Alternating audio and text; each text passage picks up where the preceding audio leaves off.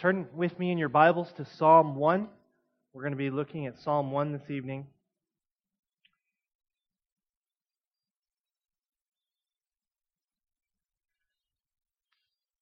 We started this actually last week. We looked at the first part. There are three statements made in the Psalms about what not to do, and there's a statement made about what we do need to do. I see a few new faces here this week that weren't here last Sunday night when we started this sermon. So I'm going to preach last week's sermon all over again. No, I'm just joking. I won't, I won't do that to you. I won't do that to you. But I do want to just read the psalm in its entirety. I normally wouldn't do that, but for those who are here with us for the first time this evening, I think I'll just read it.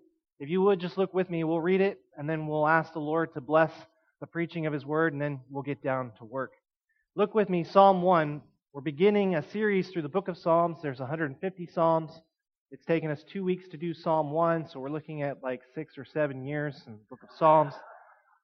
God willing, we'll, we'll do it much faster than that, but our current pace so far isn't too promising.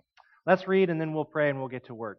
Psalms 1 Blessed is the man who walks not in the counsel of the wicked, nor stands in the way of sinners, nor sits in the seat of scoffers. And we looked at those those three things last week. But his delight is in the law of the Lord. And on his law he meditates by day and by night. He is like a tree planted by streams of water that yields its fruit in its season, and its leaf does not wither. In all that he does, he prospers. The wicked are not so, but are like chaff that the wind drives away. Therefore, the wicked will not stand in the judgment, nor sinners in the congregation of the righteous. For the Lord knows the way of the righteous, but the way of the wicked will perish. Let's bow for a word of prayer. Father, we thank you for your word to us. We thank you for your psalms, Lord. We thank you, Lord, for this hymnal of Israel, in which your Spirit moved to inspire several different authors to compose these beautiful, rich songs that teach us about you, that teach us about ourselves, and that teach us about life and how you work in this world to bring people to knowing you through your Son. Father, we just pray, Lord, as we look at this psalm tonight, that it would be our desire, and that we would make it our habit, Lord, as we leave here today to meditate upon your word. We love you, God, and we ask these things in Christ's name. Amen. I uh, have with me here a copy of our hymnal that you will find in the back of the pew in front of you.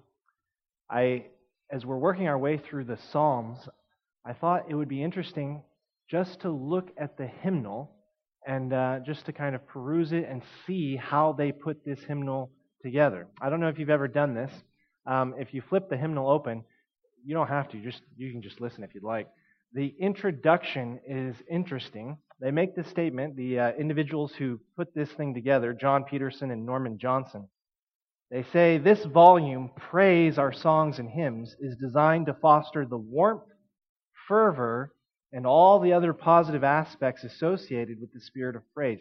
Its purpose is, above all, to bring together many forms of musical expression in the hope of deepening the two way relationship between ourselves and our Maker. And you skip down a little ways, and they make the statement hymnody, of course, has developed through the centuries because of a compelling need for believers to respond. Now, notice this to respond emotionally, artistically, and intellectually to the gracious and loving God that they have come to know. So, their purpose in putting the hymnal together is to gather music, various selections of song, that we could sing in order to respond emotionally to the Lord. That's no different than the God inspired Psalms that have been gathered together for us here in the book of Psalms. So, with that in mind, what psalm would you choose to kick it off? What's your introductory psalm, eh, song, hymn? How would you, if this is a book that you're compiling together here in 1979, if you're putting this book together and you're thinking to yourself, how do I lead God's people into what I hope to be a rich collection of songs that they would be able to respond emotionally to the Lord above? what would be the first hymn that you would choose? John Peterson and Norman Johnson chose for their first one, number, hymn number one, Everybody Sing Praise to the Lord. They want us to respond emotionally to the Lord. And emotions are a powerful thing. Psalm 1, the song that the psalmist wants us to sing, as he's introducing the Psalter, says emotions are a powerful thing. He makes this statement, our delight. That is the thing we get joy from, the, the thing that produces happiness. The righteous person's delight, look at what it says here. This is in verse 2, is in the law of the Lord. So, as he introduces Israel's hymnal as the Spirit inspiring the collection of this together, the Psalms, as he's putting this together, the Spirit wants us to understand that our delight, the thing that we draw joy from, should be from the law or the instruction or the teaching of God. And he makes this statement the righteous person will meditate on it by day and by night. And so that's what we're called to do. It's not simply a matter of knowing the Bible.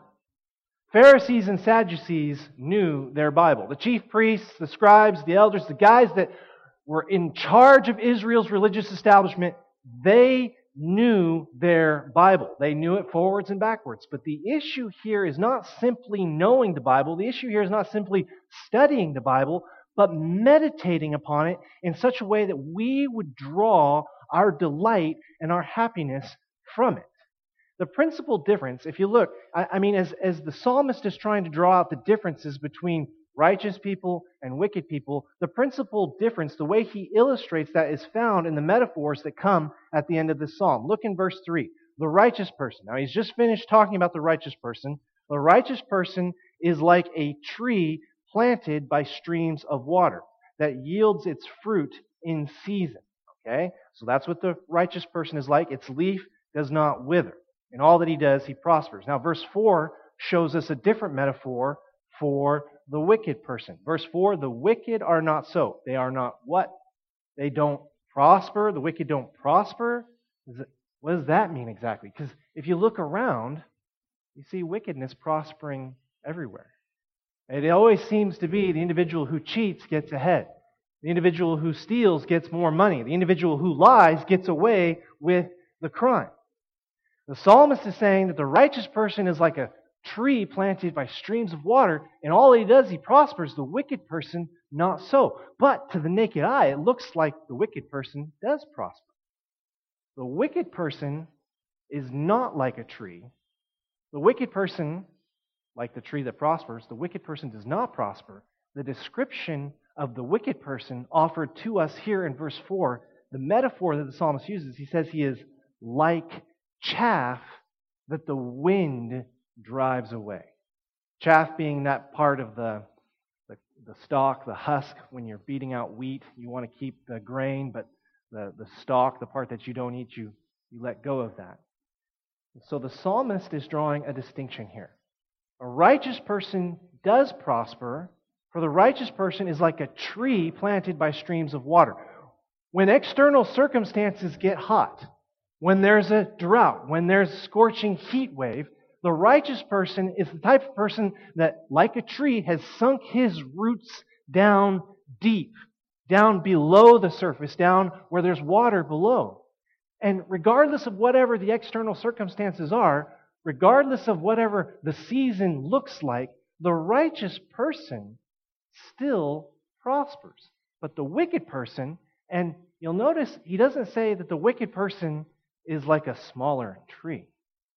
It's an entirely different plant altogether. He switches from tree to wheat. The wicked person isn't even like wheat, it's like the chaff that you want to beat away from the wheat. It's the stuff that you don't want. It doesn't even have the weight of moisture in it. It's just the dry husk that blows away in the wind. A difference here is not a difference of degree. It's not a difference of degree. It's not that you, as a wicked person, can try harder and eventually you can turn yourself from a wicked person into a godly person any more than chaff, at some point in time, if it just tries really hard, could become a tree. The difference between a godly person and a wicked person is not a question of degree, it's a question of kind entirely. A righteous person, in essence, is something entirely different than a wicked person. Now, it makes this statement, and all that he does, he prospers. We're going to come back to that in a second. Look down at verse 5. The wicked will not stand in the judgment, nor sinners in the congregation of the righteous. The way that the psalm concludes, and he goes on, the Lord knows the way of the righteous, but the way of the wicked will perish. The way that the psalmist concludes this psalm is he's saying, in the final analysis, at the end of time, when we all stand before the judgment of the Lord, the righteous, whatever he means by this term prosper, we know this the righteous will stand before the Lord. But the wicked will not. The wicked will not even be in the congregation of the righteous. They will be somewhere else entirely. Springing off of this metaphor of chaff that you allow the wind to drive away, the psalmist is saying the wicked will be driven away. So we come back to this question. The righteous person is like a tree planted by streams of water that yields its fruit in season. In all that he does, he prospers. And the description of the righteous person being like a tree, he clearly says that in seasons, as the cycles of life progress, the righteous person yields righteous fruit in season. He prospers. But the key to how he does that starts and ends in verse 2.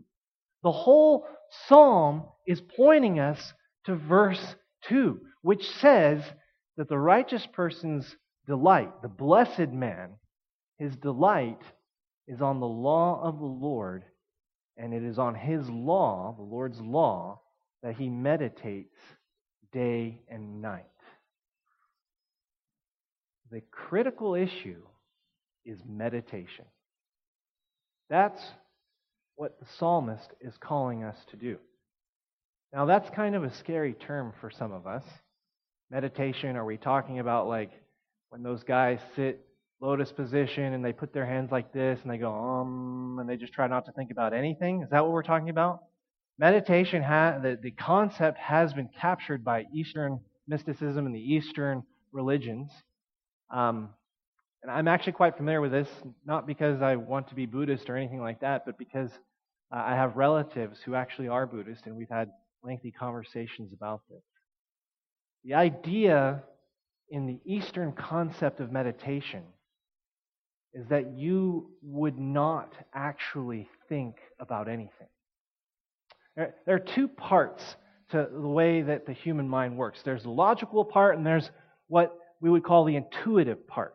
The logical part wants to take something and wants to break it down and wants to analyze it. and wants to chop it up into its different components. It wants to understand how different things fit together. It wants to understand things like cause and effect. It wants to analyze. And then there's the intuitive part, which may not necessarily want to analyze anything, but kind of grasps a sense of the whole. Now, any reasoning person would want to have a grasp of the sense of the whole, but also want to break it down into its component parts in Eastern philosophy, Eastern mysticism, in the Eastern religions, they would emphasize the intuitive, but not tell you what they mean by that.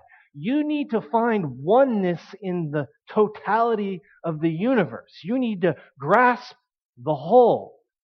Which is what exactly? Well, now you're thinking too hard about it. See, you're trying to break it up and define it and dissect it. You can't do that. Well, so then what exactly is it that I'm supposed to be doing? And if you've ever talked to anybody who's Buddhist or Hindu, in all of the meditation, what it boils down to is this you want to bring a sense of peace and wellness to your soul, essentially, by not thinking about anything. That's not what we're talking about with Christian biblical meditation. The word meditate is used. We are slightly bothered by that based on our experience with other individuals who engage in Eastern meditation. but the scriptures are specific. Look at what it says here. His meditation, his delight is on the law of the Lord, and on his law he meditates day and night. The idea of Christian meditation is the exact opposite of Eastern meditation. We're not trying to empty our minds, we're actually trying to pack it full of something. We're not trying to think about nothing, we're trying to think about the Word of God, the instruction of the Lord. Now, to think about and to meditate upon the Scriptures is a very enriching thing, but it does require some effort. And I understand as I'm looking out of the room, I, am looking at people who have been Christians for like 60, 70 years. And some of what I might say tonight will seem to you very basic, and you've heard it probably a hundred times over, you know, and this is something that you've heard multiple times. And I trust that as I say some of these things tonight that you're not bored by it. I also look out the room and I see young Christians, young believers. I see people that as recently as yesterday were speaking to me about their desire to be baptized. And so for some of those people, this will be totally brand new. So I want to walk you through the actual practice of Christian meditation. And I want to give you two examples. In the Bible, you're going to find several different, what we would call genres of literature. You're going to find wisdom literature, like the Proverbs. You're going to find narrative, like Old Testament history. You'll find narrative in the New Testament as well, in the Gospels and the book of Acts. You'll find also didactic, which is basically teaching. It's just straightforward propositional truth. Here's what you need to know, and here's why you need to know it. Now, for our purposes tonight, I can't walk you through everything because there's another genre of literature, apocalyptic, like Revelation, Daniel. I couldn't do justice teaching you how to meditate on those sections of Scripture tonight. So, to keep this to about 30 minutes, I'm going to have to be choosy. Now, the most important thing for us, really, for those of us who are new believers, is to really pull meat from the New Testament. So there's two particular genres I want to just focus on with our time tonight didactic and narrative. That'll get you through the Gospels and the book of Acts, and that'll get you through all of the letters of the New Testament. So I want you to leave Psalms behind. I'm going to show you how to do this. What I mean by meditation, exactly what we're talking about. I want you to flip with me to the book of Ephesians, chapter 1. The first thing I want you to do as you begin the practice of meditation, as you begin to actually soak your mind in the Word of God, I want you to stop, find a quiet place. No distractions. Turn the phone off. Don't put it on vibrate. Turn it off, okay? We don't need to let the world intrude in our time with the Father.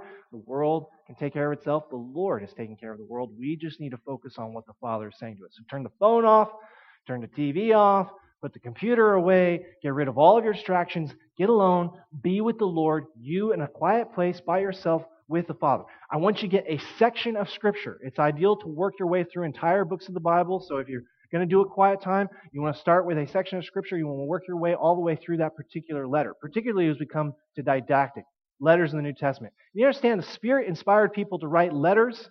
If you've ever traded emails with each other, if you've ever written actual snail mail to each other, some of you younger folks, you don't just take a letter that you receive in the mail and say, hmm, I'm just going to pick something out of the middle of it and see what that says to me. Of course, you wouldn't read it that way. You'd read the whole thing, start to finish, in context. That's how the Spirit of God has inspired the Bible as well. So you want to actually, in your quiet time, as you're meditating on Scripture, work your way through a whole a whole book of the Bible. You don't do it all in one sitting, of course. You take it one chunk at a time. Fancy word. This is what they taught me in seminary, so here's what my whole seminary tuition went to to learn this fancy word, pericope. Sometimes you'll hear it mispronounced pericope. That's a student that wasn't paying attention. Pericope. What that basically means, it's a fancy word that says essentially you want to take a self contained chunk of Scripture that uh, stands on its own. Okay, so a lot of times you'll find as you are looking at your Bible, uh, even uh, the editors will put these little headings in there to try and help you understand what the editors think consists of a good solid chunk, a, a standalone section, a pericope of Scripture. So we're going to look tonight. I want to show you a passage from Ephesians and a, passion, a passage from Mark. So Ephesians 1, you take something like verse 3 all the way down to verse 14. Now, as you, this is didactic. This is a letter. This is a letter written by Paul specifically for the purposes of giving spiritual instruction to the church at Ephesus. So this isn't narrative, this isn't story, this is a slightly different genre. It's going to be straightforward, it's going to offer you some very powerful statements, and some of the stuff that's mentioned here is going to fly right over your head unless you slow down and you stop and you meditate on it. If you've ever gone to uh, walk through the woods, you know that as you're walking through the woods, sometimes you can get caught up on a detail looking at a particular tree. And sometimes, like my wife, she loves bugs, and we'll never get through the woods if my wife is in control. She will want to stop and overturn every rock and look on every tree and observe every every you know whether it's a bug or not. She wants to look at it. Shauna's laughing. I mean that in a good, positive way. Some of you are staring at me, but I'm a I'm a hiker. Like we're gonna go for a walk through the woods. I'm just I'm I'm trudging through. Okay, my wife's gonna stop and look at everything. I'm gonna get through it. I'm gonna plow through it. Okay, when we look at Scripture, we want to stop and we want to observe the forest. That's good. You want to get the context of the whole thing. You also want to stop to look at the trees as you're making your way through. You actually want to do both. You want to take the broad view and you also want to pick out the specifics. You want to look at the whole forest. You also want to take time to look at each little individual tree. So here's what you're going to do. You come to a particular section within the scriptures this is didactic. It's going to be a little different when we get to narrative. But for didactic, anything that's a letter in the New Testament, you want to find a self contained chunk of it, a self contained uh, section of it. You want to look at the whole thing. Okay? You want to read it all the way through, start to finish. So you're going to come here to Ephesians, and you're going to, the first thing you're going to do is you're going to read Ephesians 3 to 14 a couple of times, just to kind of get the idea in your mind what it is that Paul is saying as he's writing the church at Ephesus. I'm not going to do that for you tonight. But you want to understand it, so you want to read it through a couple of times. Then you want to go back and you want to start looking at it verse by verse, tree by tree. So look, blessed be the God, this is verse 3, blessed be the God and Father of our Lord Jesus Christ, who has blessed us in Christ with every spiritual blessing in the heavenly places. Just stop right there. That's a tree, okay? What Paul has just said is God the Father has given us every spiritual blessing in the heavenly places. So you want to start thinking about this critically. All of the basic interrogative questions the who, the what, the why, the when, the where you want to apply those to this verse. Say, who gives us all spiritual, really all spiritual blessings? What does that mean? You want to begin to soak on all of these little details. Okay, what exactly is it that Paul is saying here? The Father has given us all spiritual blessings. Well, what, what does that actually mean? You want to start to turn that phrase over in your mind because whatever it is that Paul is saying, it sounds pretty significant. Okay? All spiritual blessings. You move on to the next tree. Verse 4. Look at what it says. Even as he chose us in him. Who chose us?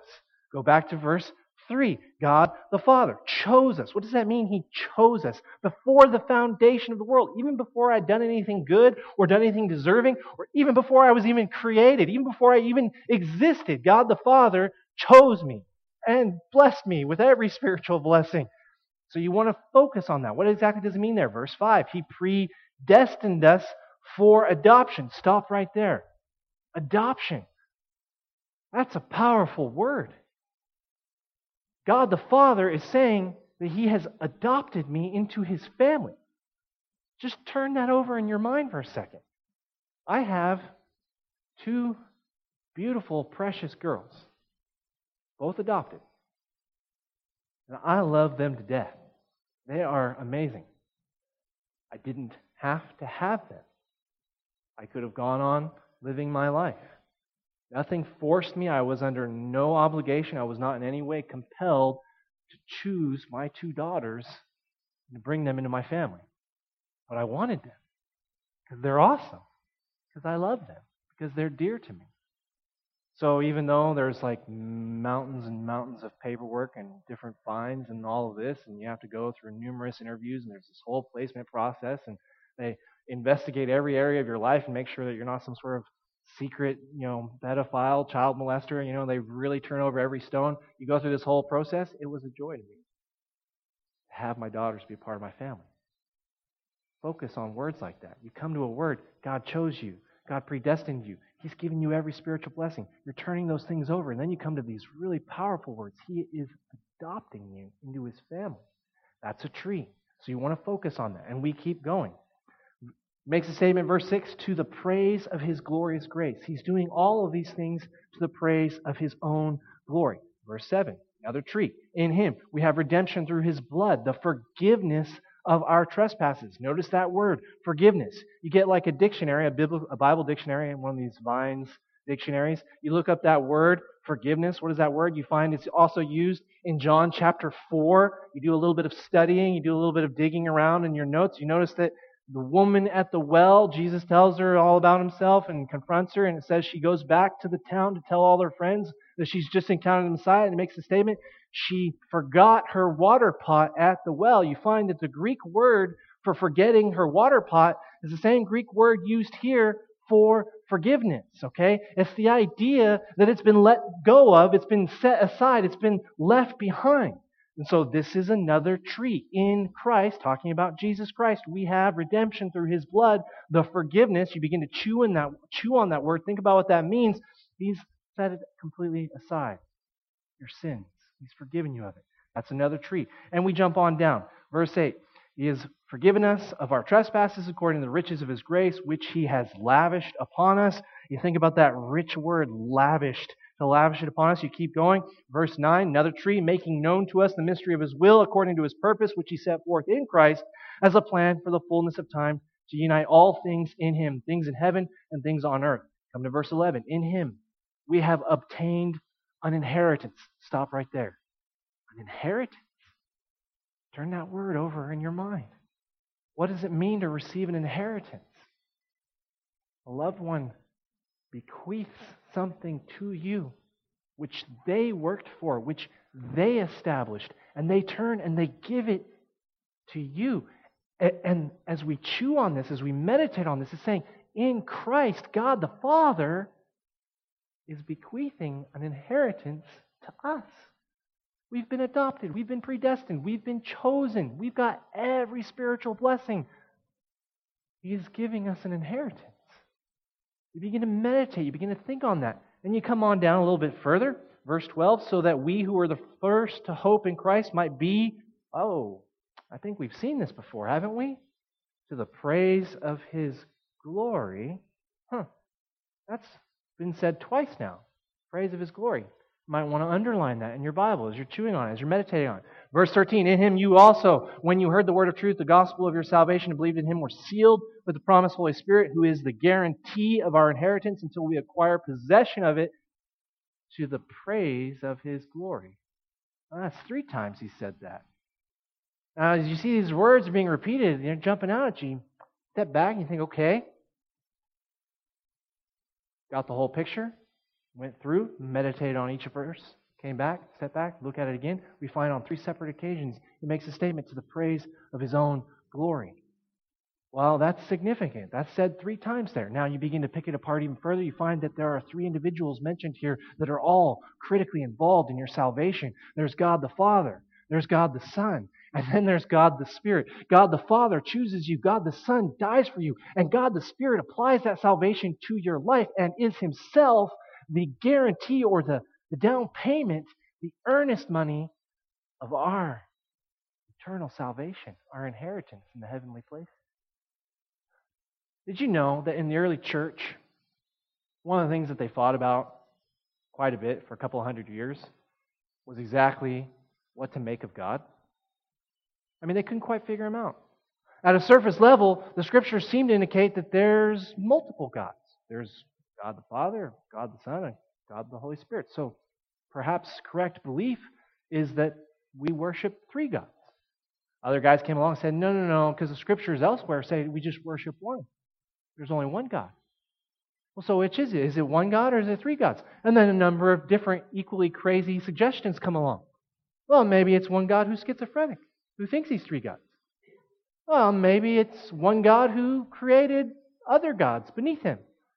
Well, maybe it's not really three, maybe it's one. And you see, it goes back and forth, back and forth. And did you know that nowhere in the whole Bible is the word Trinity ever once used?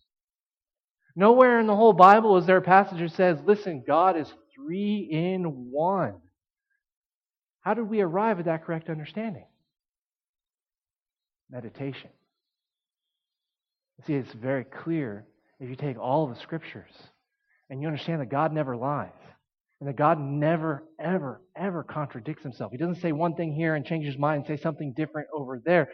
That means as we understand who God is and as we bring together these statements about himself and as we begin to really turn it over in our mind, we start to arrive at an understanding of God that is there in the text, but only available to those whose delight is to meditate upon it day and night.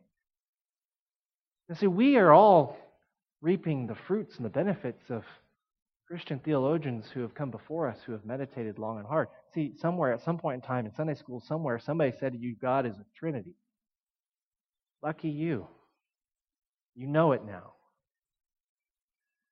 But that was only understood as a result of careful meditation.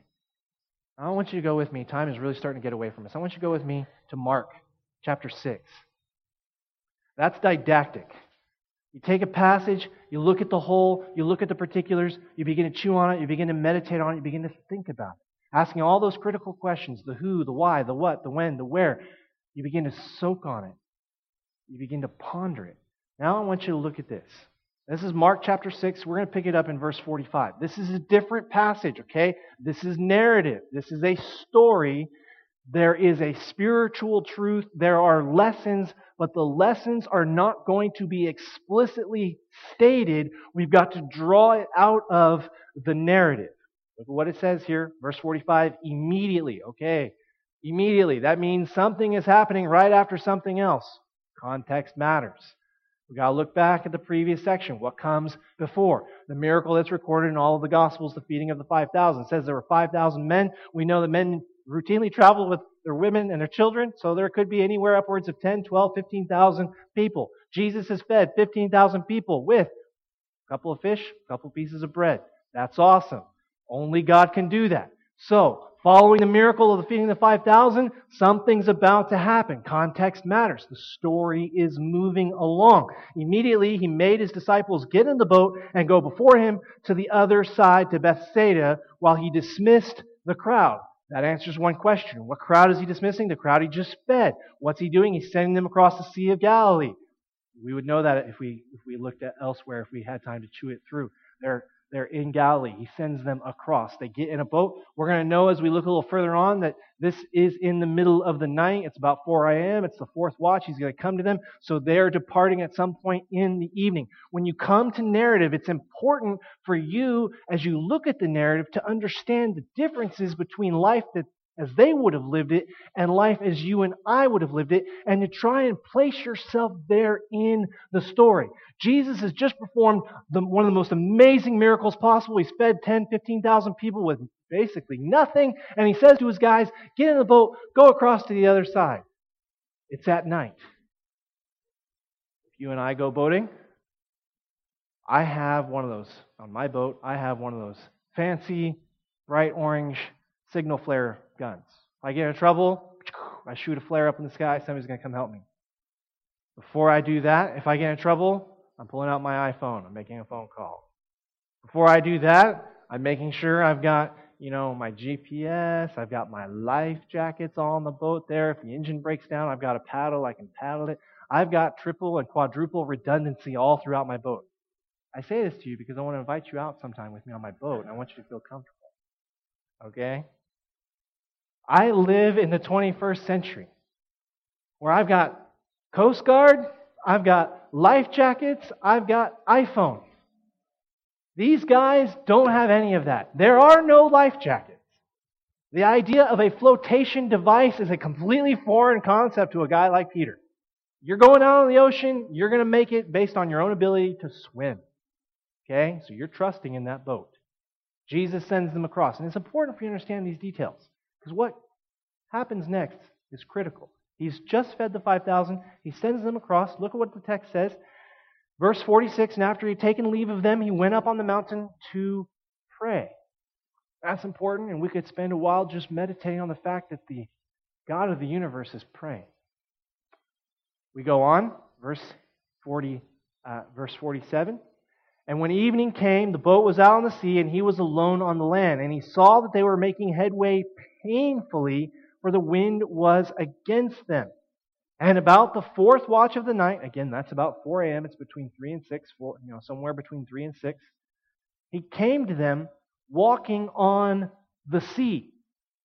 Now, Jesus has just fed 5,000, and immediately he sends them away. He wants to go pray. They don't have GPS, they don't have flotation devices, they don't have any kind of emergency saving equipment. They're in the midst of a storm on the Sea of Galilee. They're terrified. Jesus makes the statement. He sees them. The scripture says he sees them making headway painfully. That's a bit of an understatement.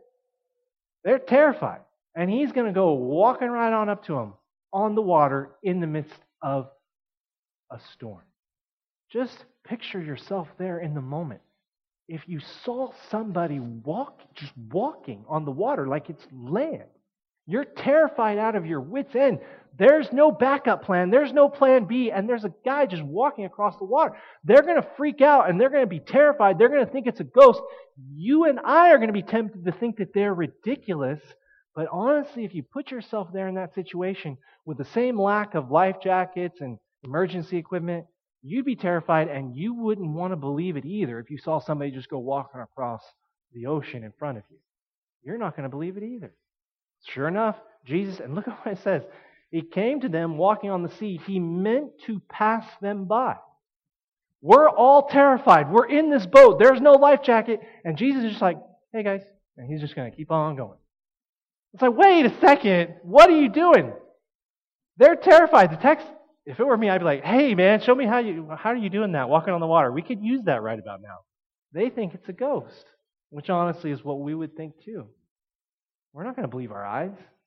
We're not going to actually think that there's a man walking on the water. I mean, that's the honest truth.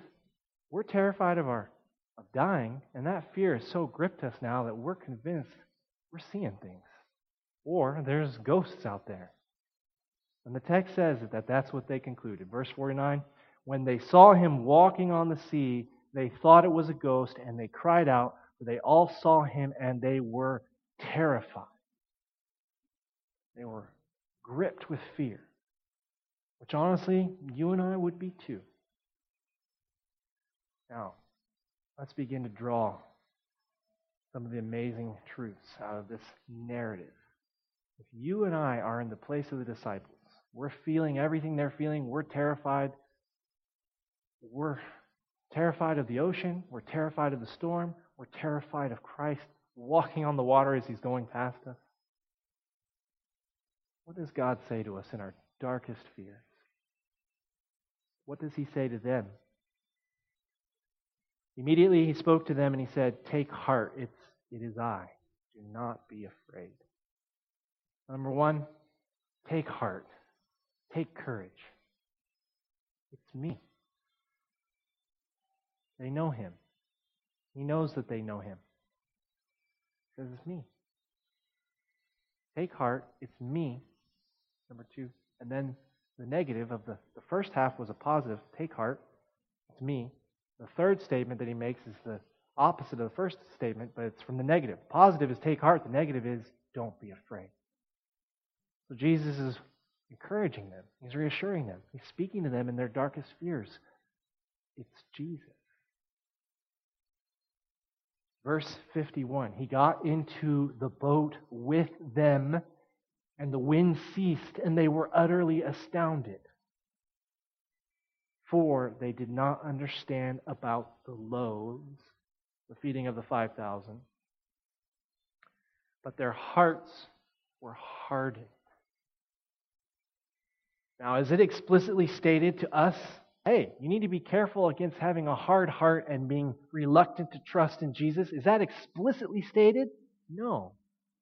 But can we obviously draw that truth out of the narrative? Absolutely.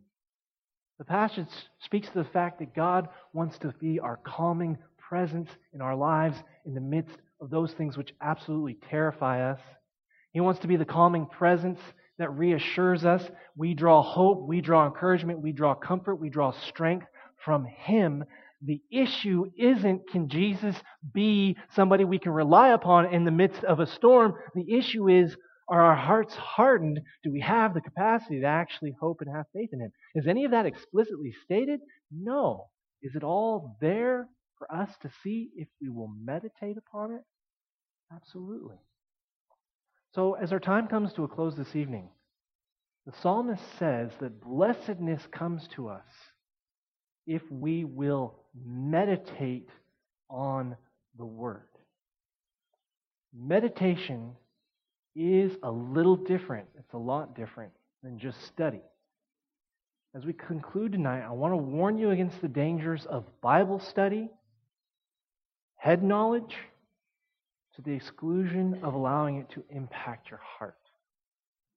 See, the Pharisees and the, scri- the scribes and the Sadducees, the religious elite of Jesus' day, they knew their Bible.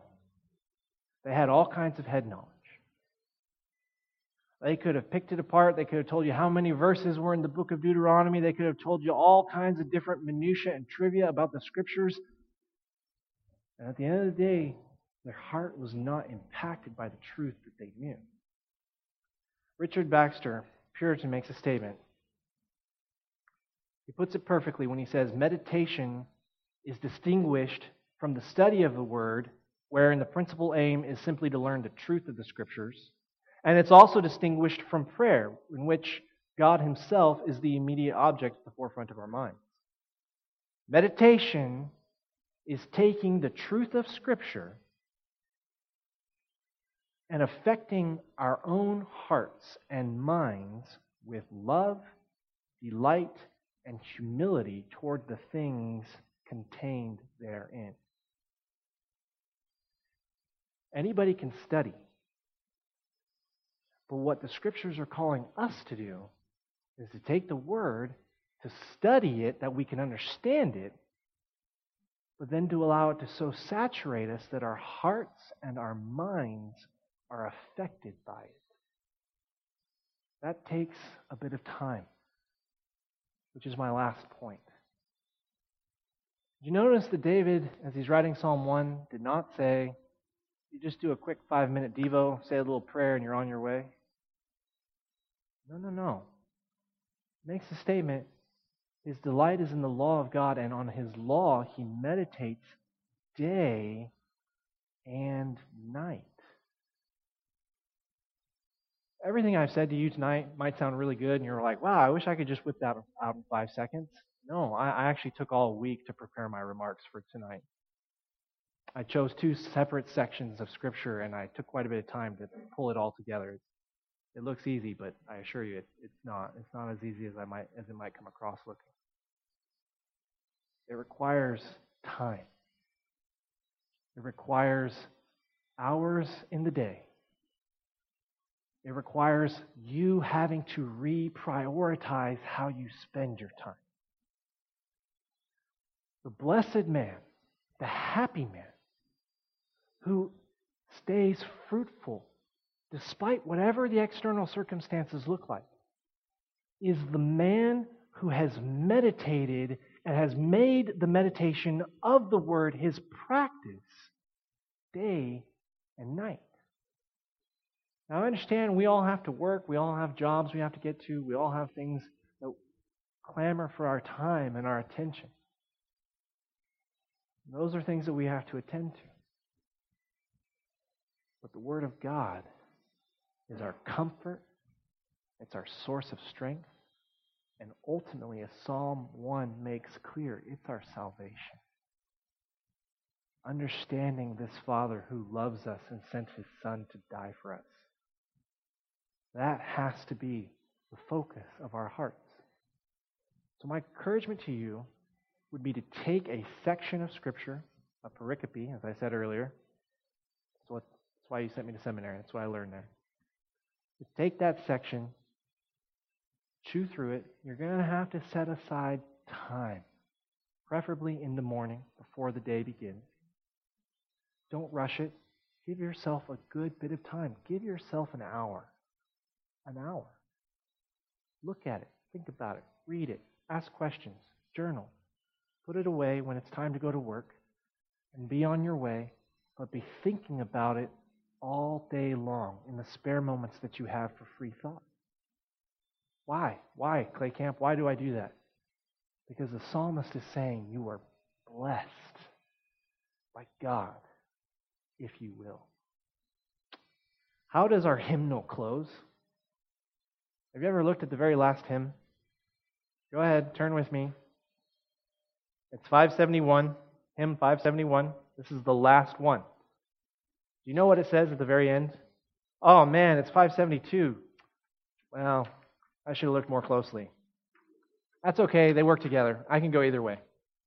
571. Happy am I. We come to the end of our hymnal, and the, the, the singer, you and I, as we're singing, happy is another word for blessed. Look at what it says here. Happy am I. Jesus is mine forever, never to leave, always in each endeavor. We've got Jesus. I had planned to close with 571, but I see that I made a mistake. It's 572. So I'm winging it now. He keeps me singing. Well, there you go. It fits perfectly.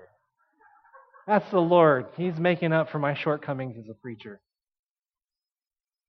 You see, when we meditate on the Lord, when we make it our aim to think God's thoughts after He has spoken them in His Word, when we make it our aim to saturate ourselves with the Word, the promise is that Jesus is coming back for His people. He will keep us singing for all eternity. Let's bow for a word of prayer. Father, we love you. We thank you for this time together this evening. Father, for those of us who are new to the Christian life that are here with us this evening, I pray, God, for those, those younger brothers and sisters of mine whom I love so much, I pray, God, that they would draw nourishment from your word, that they would meditate upon it day and night. Lord, I pray that this simple time of teaching this evening on how to do that has been an encouragement to them. Father, I pray, God, that it's been a useful reminder for my older brothers and sisters here tonight. Lord, I pray, God, that you would draw us all together that we would be a blessing and that we would edify each other as we together meditate upon your word. Father, let your word be powerful and effective. And God, we pray that it would accomplish all that you have purposed it to accomplish in our hearts, in our lives, and in this world. We ask these things in Christ's name. Amen.